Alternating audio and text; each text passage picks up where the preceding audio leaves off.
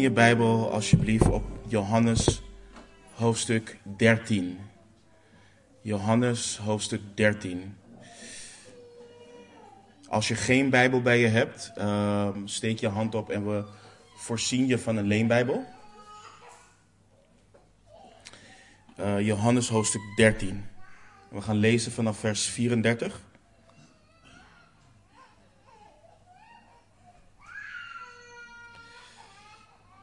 En uh, vervolgens gaan we bidden en uh, de tekst in.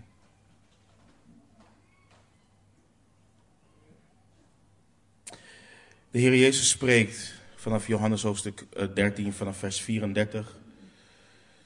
Een nieuw gebod geef ik u. Namelijk dat u elkaar lief hebt. Zoals ik u lief gehad heb, moet u ook elkaar lief hebben. Hierdoor zullen allen inzien dat u mijn discipelen bent, als u liefde onder elkaar hebt. Laten we bidden. Vader, ehm, we zijn u zo dankbaar, Heer, voor de afgelopen weken. Heer, dit is zo'n onuitputtelijk thema en dit gaat u zo aan het hart. Dit is, Heer, u bent liefde en u wil dat wij elkaar lief hebben. En we bidden voor de band van de vrede. We bidden dat uw geest ons verenigt. En dat u de tekst neemt, Heer, en dat u dat toepast in onze levens. Heer, zoals u zegt, dat de wereld zal zien, dat allen zullen zien dat wij uw discipelen zijn. Dus laten dit niet slechts woorden zijn die we horen, maar laat het ook zo zijn dat het leeft in ons hart en dat we hiernaar uh, wandelen, Heer. We danken u en bidden in Jezus' naam. Amen.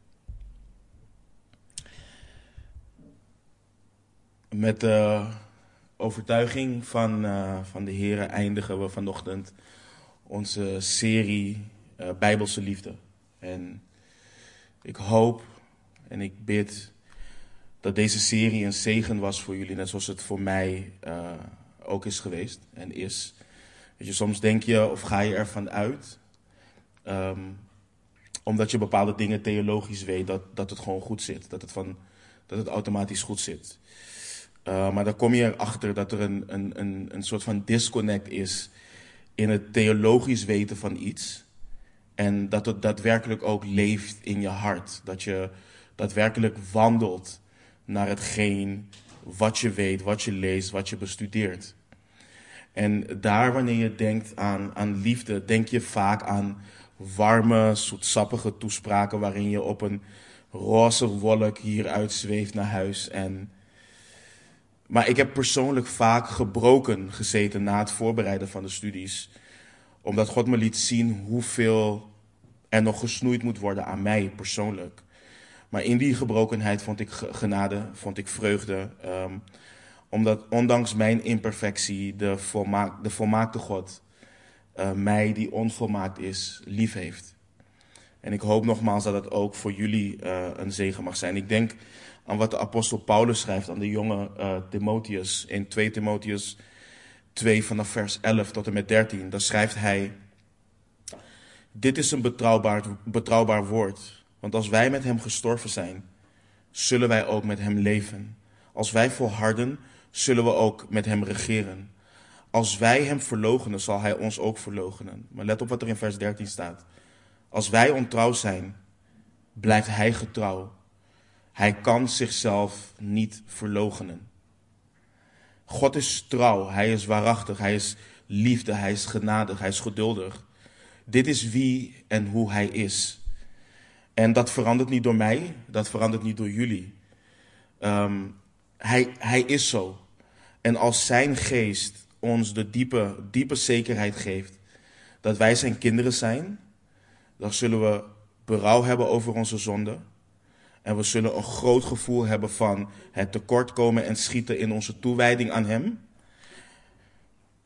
En het volgende wat ik ga zeggen is, gebruik ik absoluut niet als excuus. En ik zeg het ook in, in vrezen en beven, maar we zijn en blijven zijn kinderen. Hoe onvolmaakt we ook zijn. Niets of niemand kan ons wegrukken uit de handen van God. En wanneer je naar een thema gaat kijken wat direct slaat op een eigenschap van God, uh, als je er eerlijk en bijbels naar kijkt, is het gezond. Het is echt gezond dat je een gevoel van gebrokenheid zal hebben. Het is onvermijdelijk, want je groeit in ontzag voor Hem. Je groeit in ontzag voor wie Hij is. Want ja, Hij blijft inderdaad redder, verlosser, uh, die zijn leven gaf. Maar Hij blijft God. En dat is iets wat we voor ogen moeten houden. Um, hij is en hij blijft God. En toen we aftrapten in deze serie, hebben we gekeken naar de definitie God is liefde. Uh, we hebben gekeken naar wat het inhoudt. We hebben gezien dat het betekent dat liefde haar oorsprong heeft in de Heere God. En dat liefde gedefinieerd wordt in en door God. En dat het zich uit in de vorm dat het een, een, een, een vorm van zelfopofferende liefde is. Het zet aan tot actie en is gericht op het welzijn van de ander. Het neemt initiatief. Het is niet afhankelijk van wat de ander doet om het te ontvangen of om het te geven. Het maakt ook niet uit wat het kost om het te geven. Agape-liefde is liefde wat aanhoudt, liefde wat doorzet. Het is constant, onophoudelijk en volhardend.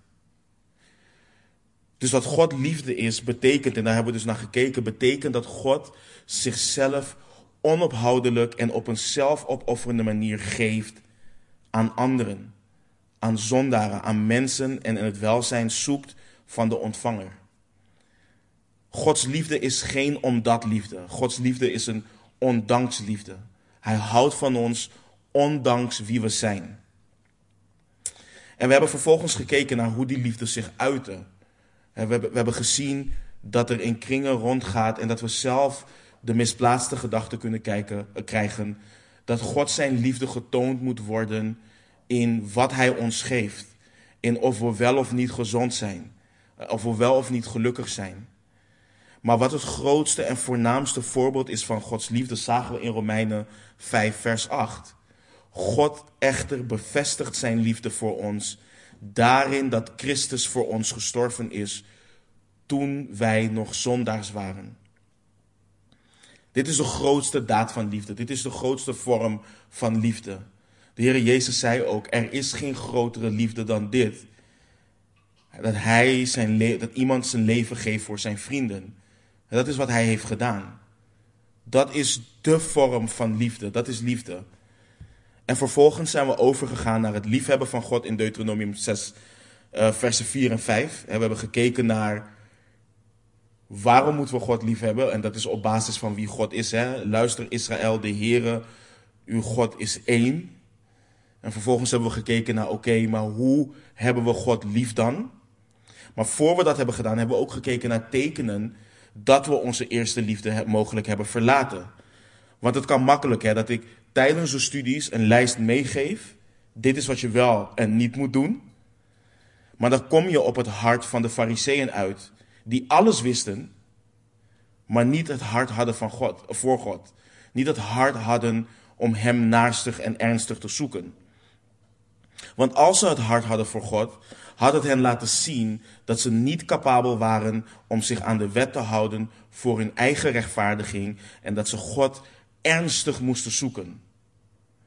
En dat is ook wat het effect op ons hoort te zijn. Kijk, het Nieuwe Testament, het is ons nooit gegeven als vrijbrief om te leven hoe we willen, omdat God zijn genade heeft getoond. Maar het is ook niet gegeven als regelboek om God met een koud hart na te volgen.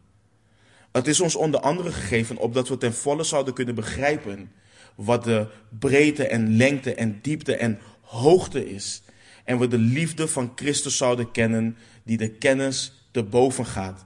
Opdat we vervuld zouden worden tot heel de volheid van God. En wat dit doet, is ons in nederigheid drijven tot God om meer van Zijn liefde te kennen, om te groeien in Zijn liefde.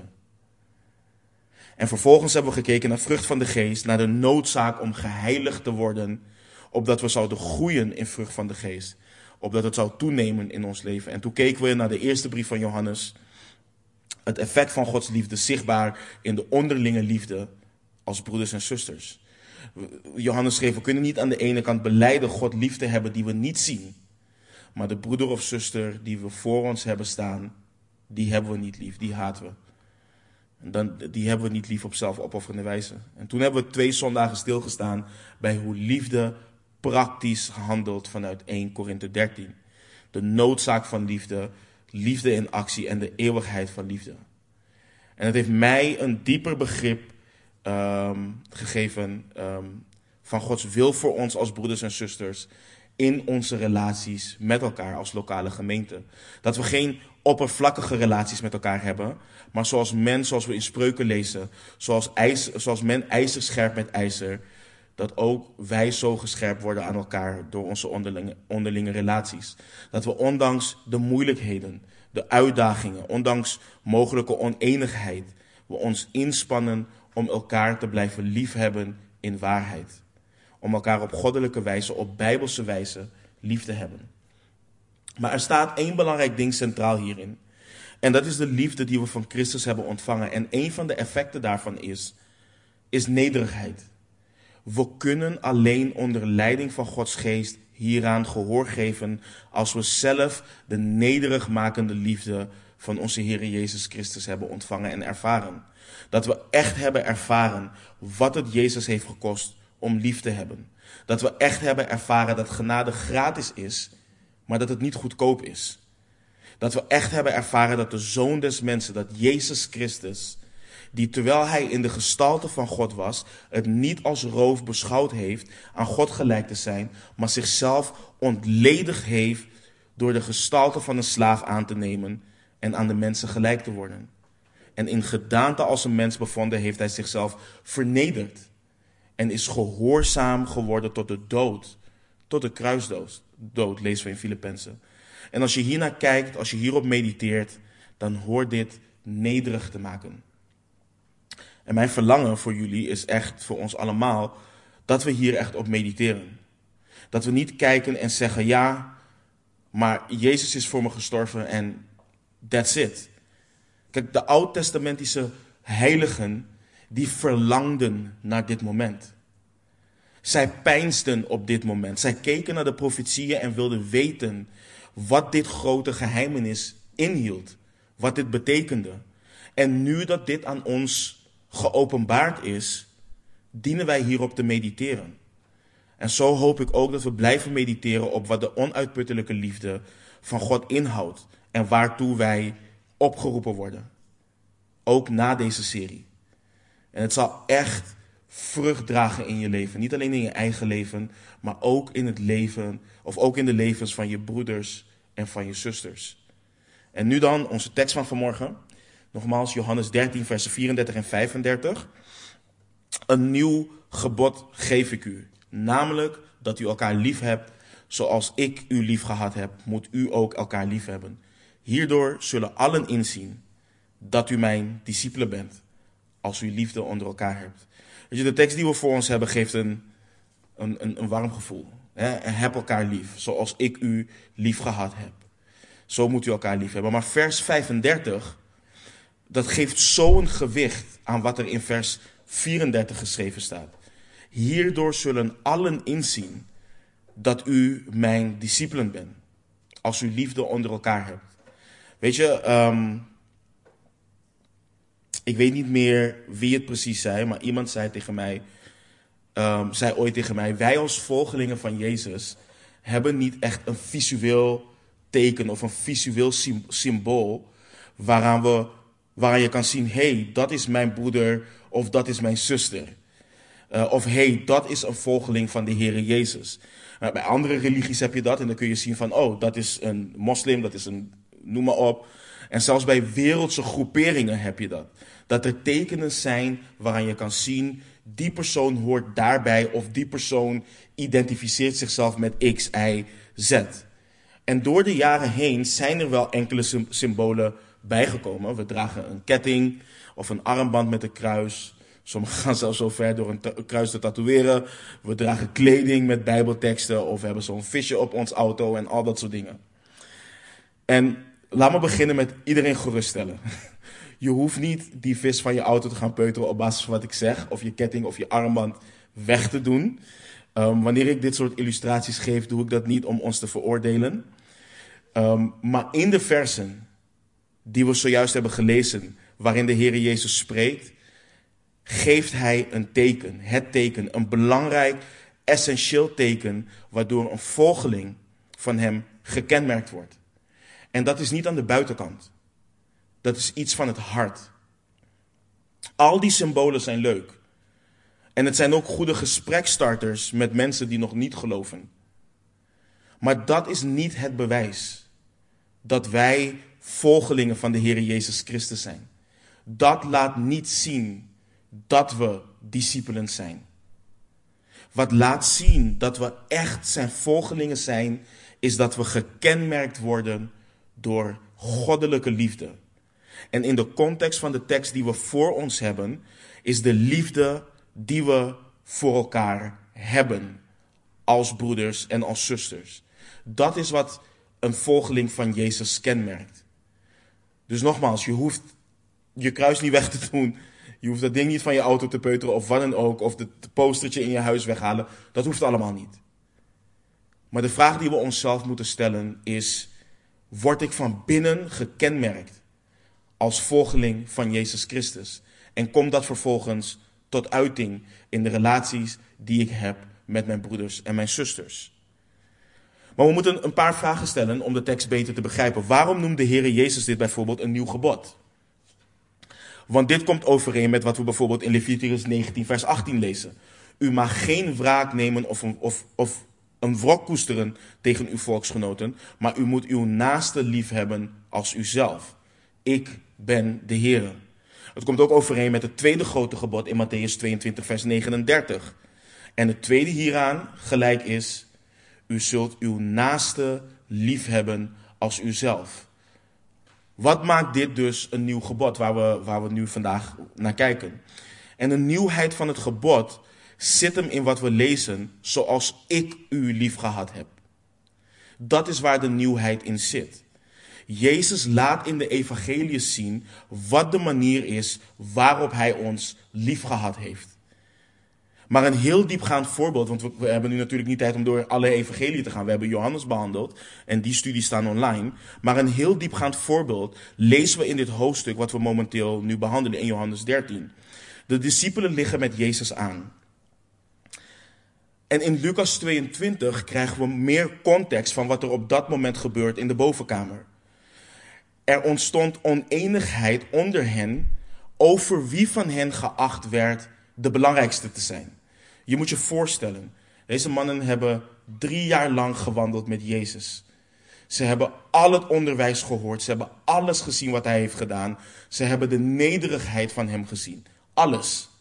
En momenten voordat hij naar het kruis gaat, ontstaat er oneenigheid onder hen over wie van hen geacht werd de belangrijkste te zijn. De Heere Jezus staat op legde zijn kleren af, nam een linnen doek en deed die om zijn middel. En hij goot water in een kom en begon vervolgens één voor één de voeten van de discipelen te wassen. Ook die van Judas, die hem verraden zou. Hij begint één voor één begint hij hun voeten te wassen. En in Johannes 13 lezen we dan vanaf vers 12. Toen hij dan hun voeten gewassen had en zijn kleren weer had aangedaan, ging hij weer aanliggen en zei tegen hen: Ziet u in wat ik aan u, heb, wat ik aan u gedaan heb? U noemt mij meester en heren en u zegt het terecht, want ik ben het. Als ik dan, de heren en de meester, uw voeten gewassen heb, moet ook u elkaars voeten wassen. Want ik heb u een voorbeeld gegeven, opdat ook u zult doen zoals ik voor u heb gedaan. Let goed op wat er in vers 15 staat. Want ik heb u een voorbeeld gegeven, opdat ook u zult doen zoals ik voor u heb gedaan. Dit is heel praktisch. En hier houden wij van als mensen. Weet je, zeg me wat ik moet doen en ik doe het. Maar dit praktische komt vanuit een bepaalde hartsgesteldheid. Ik had het eerder al over nederigheid. De manier en het hart waarmee we elkaar dienen, liefde hebben, is als dienaren. De positie van een dienaar aannemen. Ons gevoel van recht ons gevoel van status, al die dingen dienen te verdwijnen, willen we elkaar oprecht liefhebben zoals Christus ons liefgehad heeft. Maar de vraag is dan, hoe komen we hier? Hoe komen we op dit punt? En is het mogelijk? Is het mogelijk om elkaar lief te hebben zoals Jezus ons heeft liefgehad? En voordat we zeggen, ja, maar Jezus is perfect en ga zo maar door. Let goed op wat de Heer Jezus zegt. Een nieuw gebod geef ik u. Hij gebiedt dit. Wat dus betekent dat dit mogelijk is. Het is mogelijk om elkaar lief te hebben zoals Christus ons lief gehad heeft.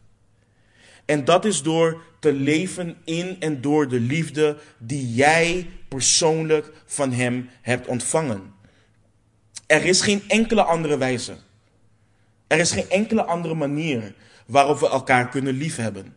Je moet vervuld zijn met de liefde van Jezus Christus. En let goed op wat ik zeg. Je moet vervuld zijn met zijn liefde. Niet met religie, niet met kennis, niet met alleen de wil om het te doen. Je moet vervuld zijn met zijn liefde. De liefde van Jezus Christus. Doordrenkt moet je zijn met de liefde van de Heer Jezus Christus. En, en, en in de afgelopen weken, broeders en zusters, soms, weet je, soms klink ik als een plaat die stuk is en, blijft, en, en, en die hetzelfde blijft afspelen.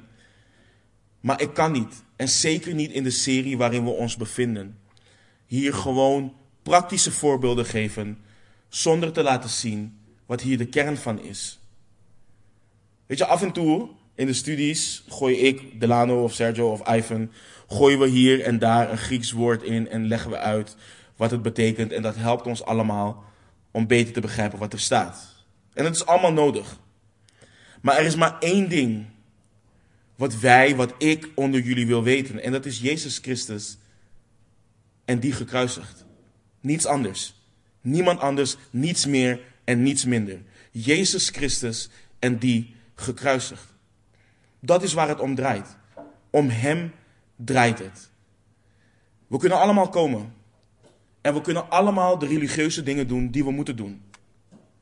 En naar huis gaan en compleet het punt missen.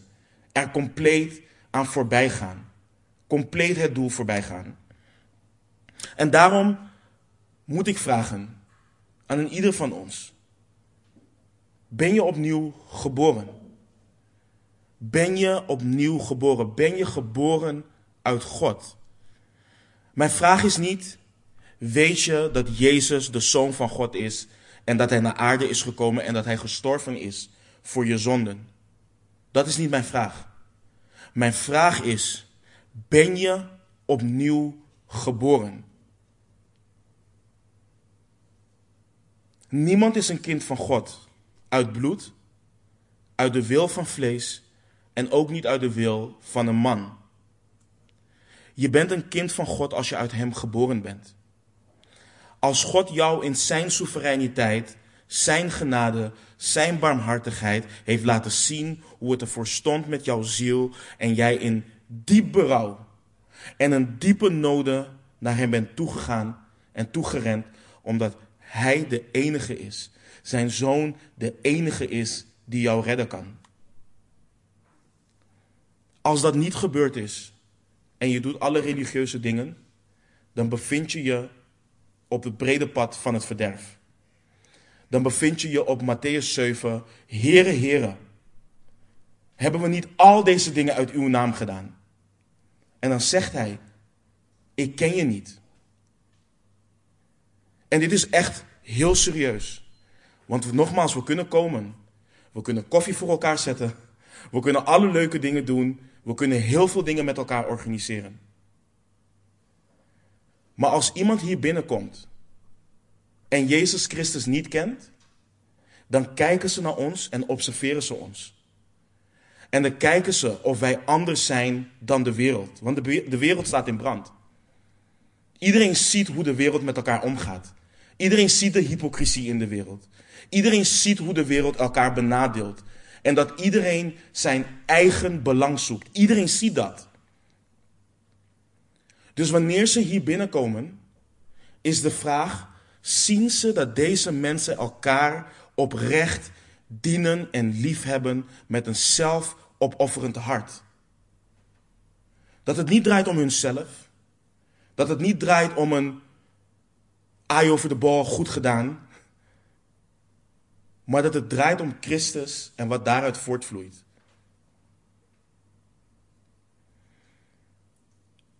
Ik, wij zijn hier om Christus te verkondigen. Voor hen die verloren gaan een struikelblok, dwaasheid, een geur des doods, zwaar. Maar voor hen die van hem zijn een aangename geur die leidt tot het leven, tot blijdschap, tot vrede, tot vreugde. En mijn grootste verlangen is dat je de zekerheid hebt van het eeuwig leven. En het kan allemaal zwaar klinken en al dat soort dingen. En ik ben hier niet om onze eigen waarde of zelfvertrouwen of wat, dan ook omlaag te halen. Maar wat God wil, is dat we zekerheid hebben van het eeuwig leven. Alleen dan kunnen we Hem in oprechtheid gehoorzamen. En dat is dus het verlangen, dat je God naastig zoekt en de zekerheid hebt van je zaligmaking. Mijn verlangen is niet dat je gaat proberen lief te hebben opdat je gered wordt. Dat maakt je een fariseer. Dat maakt je een fariseer. Iemand die met een koud en stenen hart God probeert te behagen.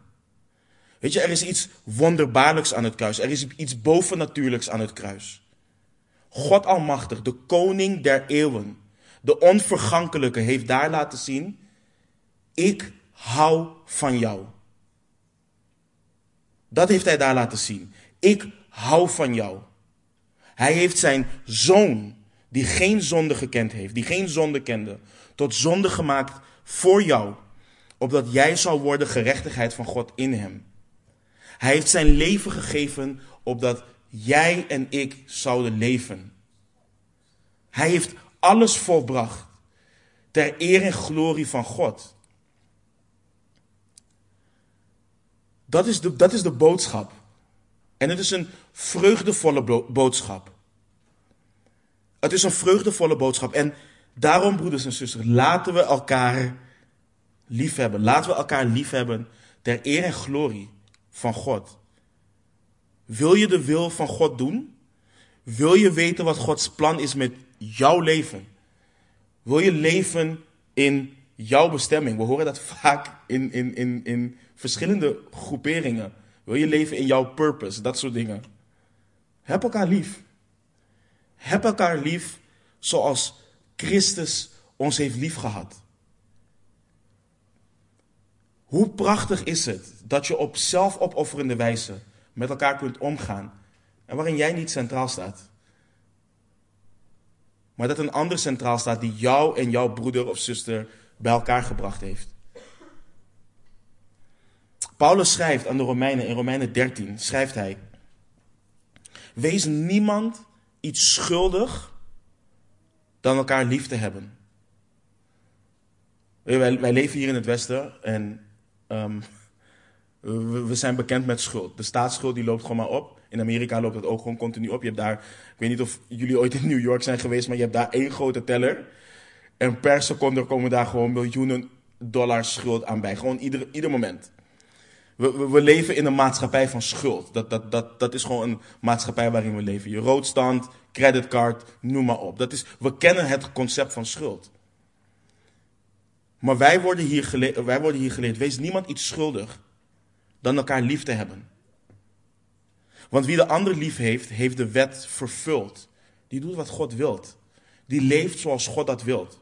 Want dit, u zult geen overspel plegen, u zult niet doden, u zult niet stelen, u zult geen valse getuigenis geven, u zult niet begeren en welk ander gebod er ook is, wordt in dit woord samengevat, namelijk hierin. U zult uw naaste lief hebben als uzelf. De liefde doet de naaste geen kwaad. Daarom is de liefde de vervulling van de wet. Aan de Efeziërs schreef Paulus: Wees dan navolgers van God, als geliefde kinderen, en wandel in de liefde, zoals ook Christus ons lief gehad heeft en zichzelf voor ons heeft overgegeven als een offergave, offergave en slachtoffer tot een aangename geur voor God. Weet je, als mensen, als, als, als ongelovigen de Bijbel ook zouden lezen, dan zouden ze zien wat er van ons gevraagd wordt. Dat we echt een goede God dienen. Die gewoon wil dat we goed met elkaar omgaan. Dat we met elkaar omgaan zoals Hij naar ons kijkt. Niet dat we elkaar lopen te verslinden en dat we elkaar nabijten en al dat soort dingen. Maar dat we elkaar gewoon lief hebben. Maar als je teruggaat naar onze tekst van vandaag, is er iets. Het is angst, angstaanjagend en bemoedigend tegelijk om te weten dat allen kunnen zien dat ik een volgeling van Jezus ben. Door de liefde die ik heb voor jullie als mijn broeders en zusters. Angstaanjagend omdat de liefde van Christus zo'n grote vorm van liefde is. Dat zelfs ongelovigen kunnen herkennen en kunnen oordelen of ik wel of niet geregeerd word door liefde. Hoe vaak heb je dit wel niet, gehoord? Over misschien een ander. X, Y, Z is gebeurd en dat noemt zichzelf een christen. Ik dacht dat hij of zij een christen was. En kijk hoe zij zich gedraagt of hij zich gedraagt. Ondanks dat de wereld God niet wil navolgen, ondanks dat ze de Bijbel niet zien als het woord van God, ondanks het feit dat ze zeggen het is een sprookje of wat dan ook, ondanks dat verwachten ze van volgelingen van Jezus dat ze doen wat er in dat boek staat. Ondanks dat. En houden ze ons aan een standaard die hoger is dan de standaard waar zij zelf naar leven.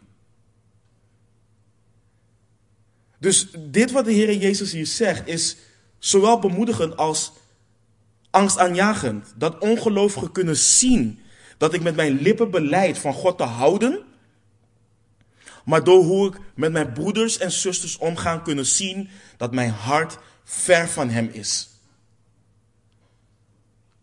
Uitspraken als wanneer je in, in, in, in, in, in gezelschap bent met ongelovigen.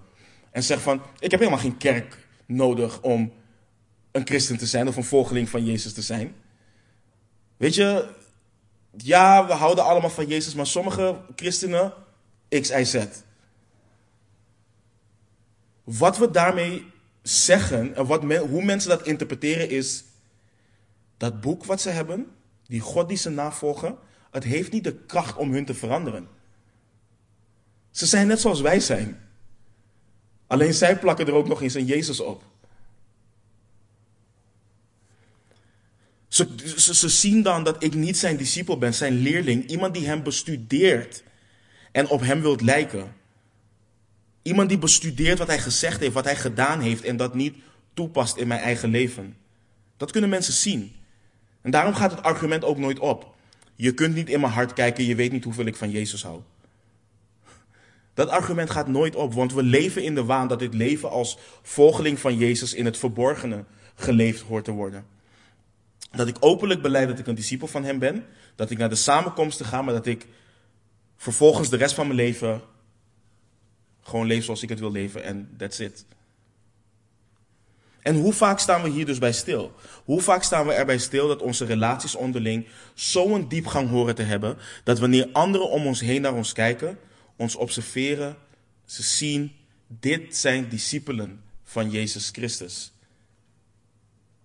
Dus het is angstaanjagend en het kan een druk opleggen, maar prijs de Heer, het juk van Jezus is zacht en zijn last is licht. Dus wat ik al zei, het is ook bemoedigend. Want het is bemoedigend om te weten dat als ik in zijn liefde blijf, als ik, omdat ik hem lief heb, hem zoek, hem gehoorzaam, me overgeef aan hem en wandel door de geest, dat door hem in mij de wet vervuld wordt. Dat door hem in mij het tweede grote gebod dat ik mijn naaste zal liefhebben als mezelf vervuld zal worden. En waarom? Omdat door de wedergeboorte ik zo'n enorm verlangen heb om God te behagen. Omdat ik zo'n verlangen heb om Hem te verheerlijken in alles wat ik doe. Maar dat ik kan rusten in het feit dat Hij het werk in mij doet om Hem te verheerlijken. Het is zo bemoedigend om te weten dat als ik zijn kind ben, zijn liefde uitgestort krijg in mijn hart. En dat ik, mijn, dat ik naar mijn broeders en zusters kan kijken met compassie. Dat ik kan weten, zoals we bijvoorbeeld vorige week hebben behandeld. We kennen ten dele. We zullen elkaar teleurstellen. We zijn niet volmaakt. We zullen tegen elkaar zondigen. Maar dat ik in mijn hart, dat in mijn hart een liefde is uitgestort om te kunnen vergeven. Om te kunnen verdragen. Om herinnerd te worden aan hoe ik ben vergeven en hoe geliefd ik ben door de schepper van hemel en aarde. Want we hebben allemaal een eigen verleden. We hebben allemaal zo onze eigen bagage. We hebben allemaal onze eigen tekortkomingen. We zijn allemaal divers. We zijn zo verschillend. Allen uniek.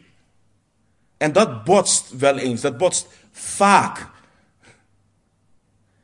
En toch krijgen we dit gebod om elkaar lief te hebben. En daarin is onze diversiteit niet wat leidend is. Ons verleden is niet wat leidend is. En ons bagage, onze bagage is niet wat leidend is. Al die dingen horen ondergeschikt te zijn aan de oproep om elkaar lief te hebben zoals Hij ons heeft liefgehad. En ik geef een simpel voorbeeld. Jezus had een apostel, nou, uit twaalf apostelen. Maar Simon de ijveraar, Simon de Zeloot. Zeloten waren een radicale politieke groepering. En ze gebruikten geweld, ze gebruikten bedrog om hun doel te bereiken om Israël te bevrijden van de Romeinse bezetting. Ze weigerden belasting te betalen en vielen ambtenaren aan en vermoorden hen ook vaak. Niet alleen vandaag de dag hebben mensen moeite met ambtenaren, ook, ook toen. En ze hadden vooral een hekel aan de tollenaar, aan de persoon die bij de Belastingdienst werkt. Ook vandaag de dag hebben mensen daar moeite mee. Maar dit was een van de twaalf, Simon. Hij werd geroepen om Jezus na te volgen. En dan had je nog een andere apostel, de apostel Matthäus. Matthäus werkte bij de Belastingdienst, hij was een tollenaar. En tollenaars hadden als het ware hun ziel verkocht aan Rome. Ze beroofden hun eigen Joodse broeders en zusters van hun geld om hun eigen zakken te vullen. Dus als de, als, als de overheid zei, je gaat als het ware nu even 50 euro ophalen, dan haalden zij 100 euro op, zodat 50 euro in hun eigen zak ging. Je kon geen grotere aardsvijanden dan Simon en Matthäus bij elkaar brengen. En niet alleen bij elkaar brengen, hen op te dragen om elkaar lief te hebben. Maar de liefde die zij hadden ervaren in en door Christus, maakte dat we het volgende lezen in Handelingen 1. Handelingen 1 vanaf vers 13 en vers 14. En toen zij, dus de discipelen, in Jeruzalem gekomen waren, gingen zij naar de bovenzaal en bleven daar, namelijk Petrus en Jacobus, Johannes en Andreas, Philippus en Thomas, Bartholomeus en Matthäus, Jacobus de zoon van Alphaeus, Simon Zelotus en Judas de broer van Jacobus. En let op wat er staat. Deze bleven allen eensgezind, één van denken, één van voelen, allebei gericht op de Heer Jezus. Eensgezind volharden in het bidden en smeken met de vrouwen en Maria, de moeder van Jezus, en met zijn broers. We lezen hier zo makkelijk overheen. Weet je, we lezen Jezus is gestorven, hij is opgestaan, de discipelen hebben de Heilige Geest ontvangen en that's it. Maar al de dingen die ze hebben geleerd, gehoord van de Heer Jezus, alles wat ze hebben gezien, werd toegepast in hun leven door de Heilige Geest. En daar onderschikte ze zich, zich aan. Het voorbeeld van de Heer Jezus was continu op hun netvlies. Hoe kan je samen eensgezind bidden? Dan alleen door het werk van de Heilige Geest. Dan alleen door de wedergeboorte. Dan alleen door in nederigheid je samen over te geven aan de wil van de Heere God. Alleen dan kan het. En dan zie je twee aardsvijanden als het ware dit doen. Dit kan alleen als je verenigd wordt in en door Christus.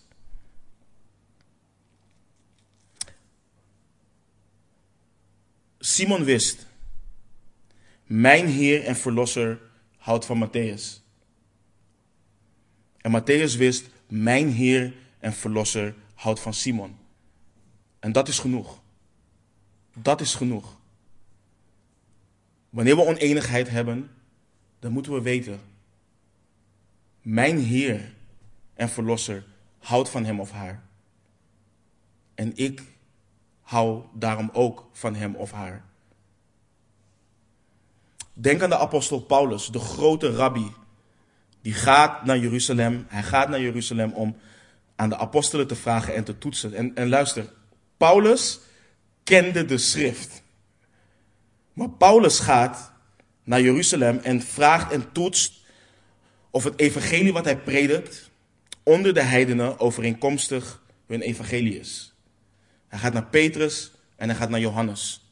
Vissers. Deze, deze mensen, deze mannen werden allen geregeerd door hoogmoed, door hun eigen gevoel en door hun eigen gedachten voordat ze tot Christus kwamen. En nadat de geest van God in hun is, is, komen wonen, groeide er een enorme liefde voor elkaar. Want niet Petrus en Johannes moesten Paulus trouw achten. En niet Paulus moest met zijn verleden als fariseer Petrus en Johannes goedkeuren. Nee, ze zagen aan elkaar dat de godsvrucht aanwezig was. Dat Christus in dat leven is gekomen. En er is één ding wat we zien in hun levens wanneer we de brieven lezen. En dat is dat deze mannen dachten aan de glorie van God. Dat ze leefden voor de glorie van God. Verenigd door Jezus in liefde en waarheid. Ondanks de verschillen, ondanks hun bagage, ondanks de tekortkomingen. Kijk, we hoeven het niet te faken en we kunnen het ook niet faken. Maar wat belangrijk is, nogmaals, is dat we daadwerkelijk discipelen zijn van Jezus. En als we leerlingen, als we zijn leerlingen zijn, als we onszelf plaatsen onder zijn heerschappij, dan zullen we veranderen en dan zullen we onze relaties ook gaan bouwen op het fundament van het evangelie. Niet alleen onze onderlinge relaties, dus als broeders en zusters, dit, dit werkt door tot in ons huwelijk. Een simpel voorbeeld. Kijk, de meeste van jullie weten dat Sjoe en ik, wij waren negen jaar samen voordat wij tot Christus kwamen. Weet je, dan, dan heb je je manieren en, en, en je gewoontes van samen zijn. Je hebt je manieren en je gewoontes van conflicten oplossen en al dat soort dingen. Dat je, je leert met elkaar te leven op, op, op een bepaalde manier. Maar dan ga je het evangelie geloven en dan word je geconfronteerd. Dat hoe je eerst was, dat je samen in de wereld was en naar het vlees leefde. En dat je op pijnlijke wijze elkaar opnieuw moet leren kennen in de Heer. En opnieuw conflicten moet gaan leren oplossen in de Heer. En anders naar elkaar moet gaan kijken. Dat is, je moet daadwerkelijk je huwelijk, je relatie gaan bouwen op het evangelie. Dat is wat je moet gaan doen. Elkaar gaan zien als twee zondaren die God bij elkaar heeft gebracht, maar die samen zijn vrijgekocht. En dat geldt dus ook voor onze onderlinge relaties met elkaar.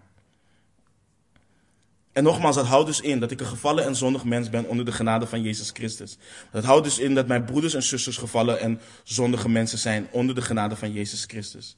Dat God in mij voor de rest van mijn leven een heiligend werk zal doen in alle geduld en liefde, terwijl ik hem iedere dag faal. Maar dat God dus ook in mijn broeders en zusters voor de rest van hun leven een heiligend werk zal doen in alle liefde en geduld, terwijl zij hem iedere dag ook falen. Hij is op. Sorry, mijn uh, microfoon uh, is op. Kunnen jullie me nog horen? In de tussentijd? Moi? Achter niet, hè? Ja? Um, ik ga in de tussentijd verder.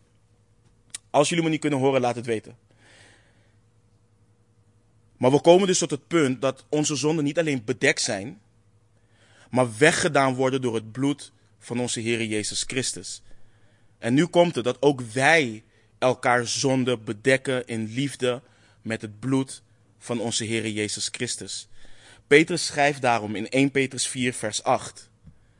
Maar heb voor alles vurige liefde voor elkaar, want de liefde zal een menigte van zonde bedekken. Als we elkaar vurig lief hebben met de liefde van Christus. Momentje. Even kijken of deze Oh, dan mag ik gelijk erin doen. Wacht. Ik weet niet welke volgens van niet.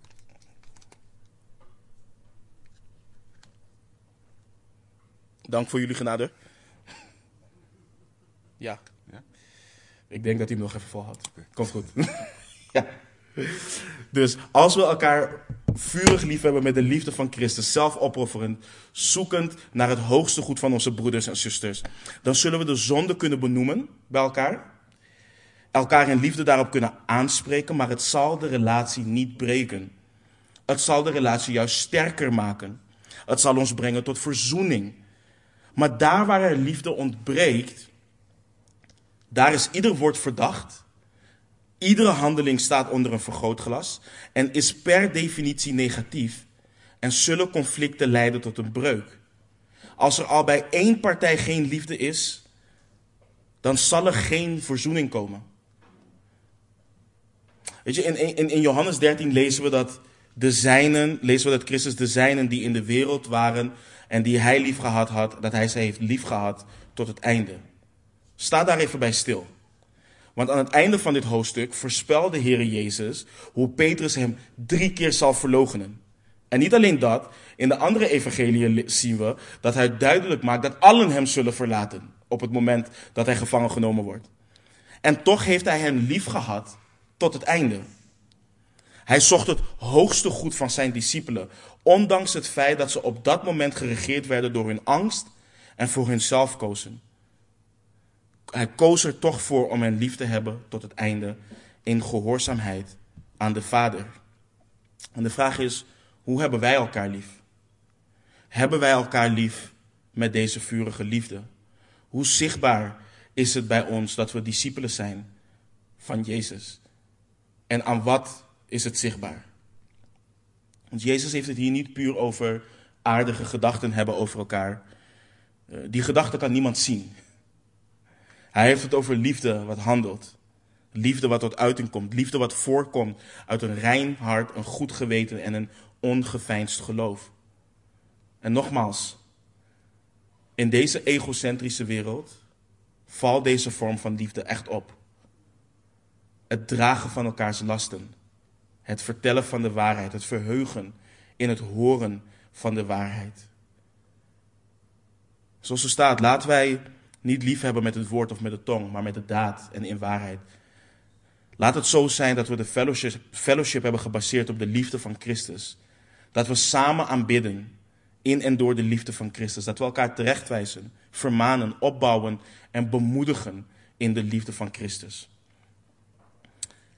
En ik wil afsluiten met het volgende. Kijk, dit is geen kwestie van imitatie, hè, van nadoen. Um, het nadoen van Jezus. Er bestond een tijd een hele beweging gebaseerd op de vraag: wat zou Jezus doen? Wat would Jesus doen? Daar zijn ook nog armbandjes van. En in de basis klinkt het heel nobel. Maar nogmaals, dit is geen kwestie van imitatie, van nadoen. Dit is een kwestie van manifestatie. Als de liefde van Christus aanwezig is in mijn leven, dan zal het zich manifesteren in onder andere de relatie met mijn broeders en zusters. En je ziet dus ook dat Johannes, de apostel Johannes, op deze manier naar dat gebod keek. Zijn brief zit er vol van. Hij was vol van de Heer Jezus. En wat de Heer Jezus hier in Johannes 13 heeft gezegd, heeft duidelijk heel veel impact op hem gehad. Als je in je Bijbel gaat naar 1, we gaan een aantal versen in 1 Johannes lezen. 1 Johannes 2 vanaf vers 9. Dan zegt Johannes, wie zegt dat hij in het licht is en zijn broeder haat, die is tot nog toe in de duisternis. Wie zijn broeder lief heeft, blijft in het licht. En er is in hem niets dat anderen doet struikelen. Maar wie zijn broeder haat, is in de duisternis en wandelt in de duisternis. En weet niet waar hij heen gaat, omdat de duisternis zijn ogen verblind heeft. 1 Johannes 3, vers 10, een hoofdstuk verder. Hieraan zijn de kinderen van God en de kinderen van de duivel te herkennen. Luister, ik ben slechts de boodschapper. Maar let op wat er staat. Hieraan zijn de kinderen van God en de kinderen van de duivel te herkennen. Ieder die de rechtvaardigheid niet doet, is niet uit God. Evenmin als hij die zijn broeder niet lief heeft. Verder in, in hetzelfde hoofdstuk, vers 14 tot en met 16. Wij weten dat wij, overgegaan, dat wij zijn overgegaan uit de dood in het leven, de wedergeboorte. Omdat wij de broeders lief hebben. Wie zijn broeder niet lief heeft, blijft in de dood. Ieder die zijn broeder haat is een moordenaar. En u weet dat geen moordenaar het eeuwig leven blijvend in zich heeft. Hieraan leerden wij de liefde kennen.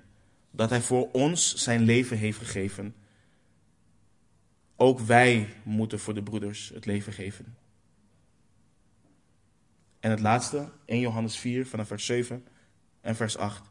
Geliefden, laten wij elkaar lief hebben, want de liefde is uit God.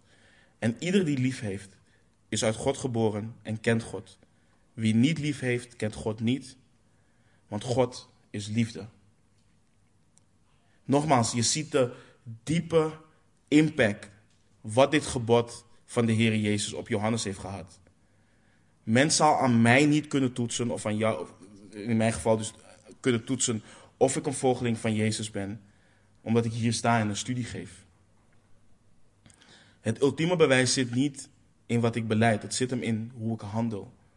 Wat komt, er, komt, over, komt wat ik beleid overeen met hoe ik wandel? En laten we in het afsluiten van deze serie, in het afsluiten van deze dienst, God zoeken, Hem vragen om Zijn liefde. Laten we Hem vragen om dit een realiteit in ons te maken. Amen. Laten we bidden. Heere God, het is nogmaals, Heer, zo goed, Heer, om uw woord in te gaan. Om van u te leren, om u te kennen, om geconfronteerd te worden, Heer, met wat liefde daadwerkelijk inhoudt. Vader, u kent onze harten. U weet wat wij denken, u weet hoe wij ons voelen, u weet, u weet alles, Heer. U bent de kenner van harten. Mijn gebed, mijn hoop is voor ons als gemeente, Heer, voor ons als broeders en zusters, dat wij elkaar vurig zullen liefhebben, Heer. Vader, dat wij zo doordrenkt zijn door de liefde van onze Heer Jezus Christus. Dat wij niets anders willen en niets anders kunnen dan u en elkaar liefhebben, Heer. U kent ons. U weet wat er moet gebeuren in onze harten. Dus doe dat werk alstublieft, Heer. En zo ook wanneer u mensen brengt. Laat het zo zijn dat mensen zien dat uw geest hier bezig is. Dat uw geest hier aanwezig is en dat we verenigd worden in en door onze Heer Jezus Christus.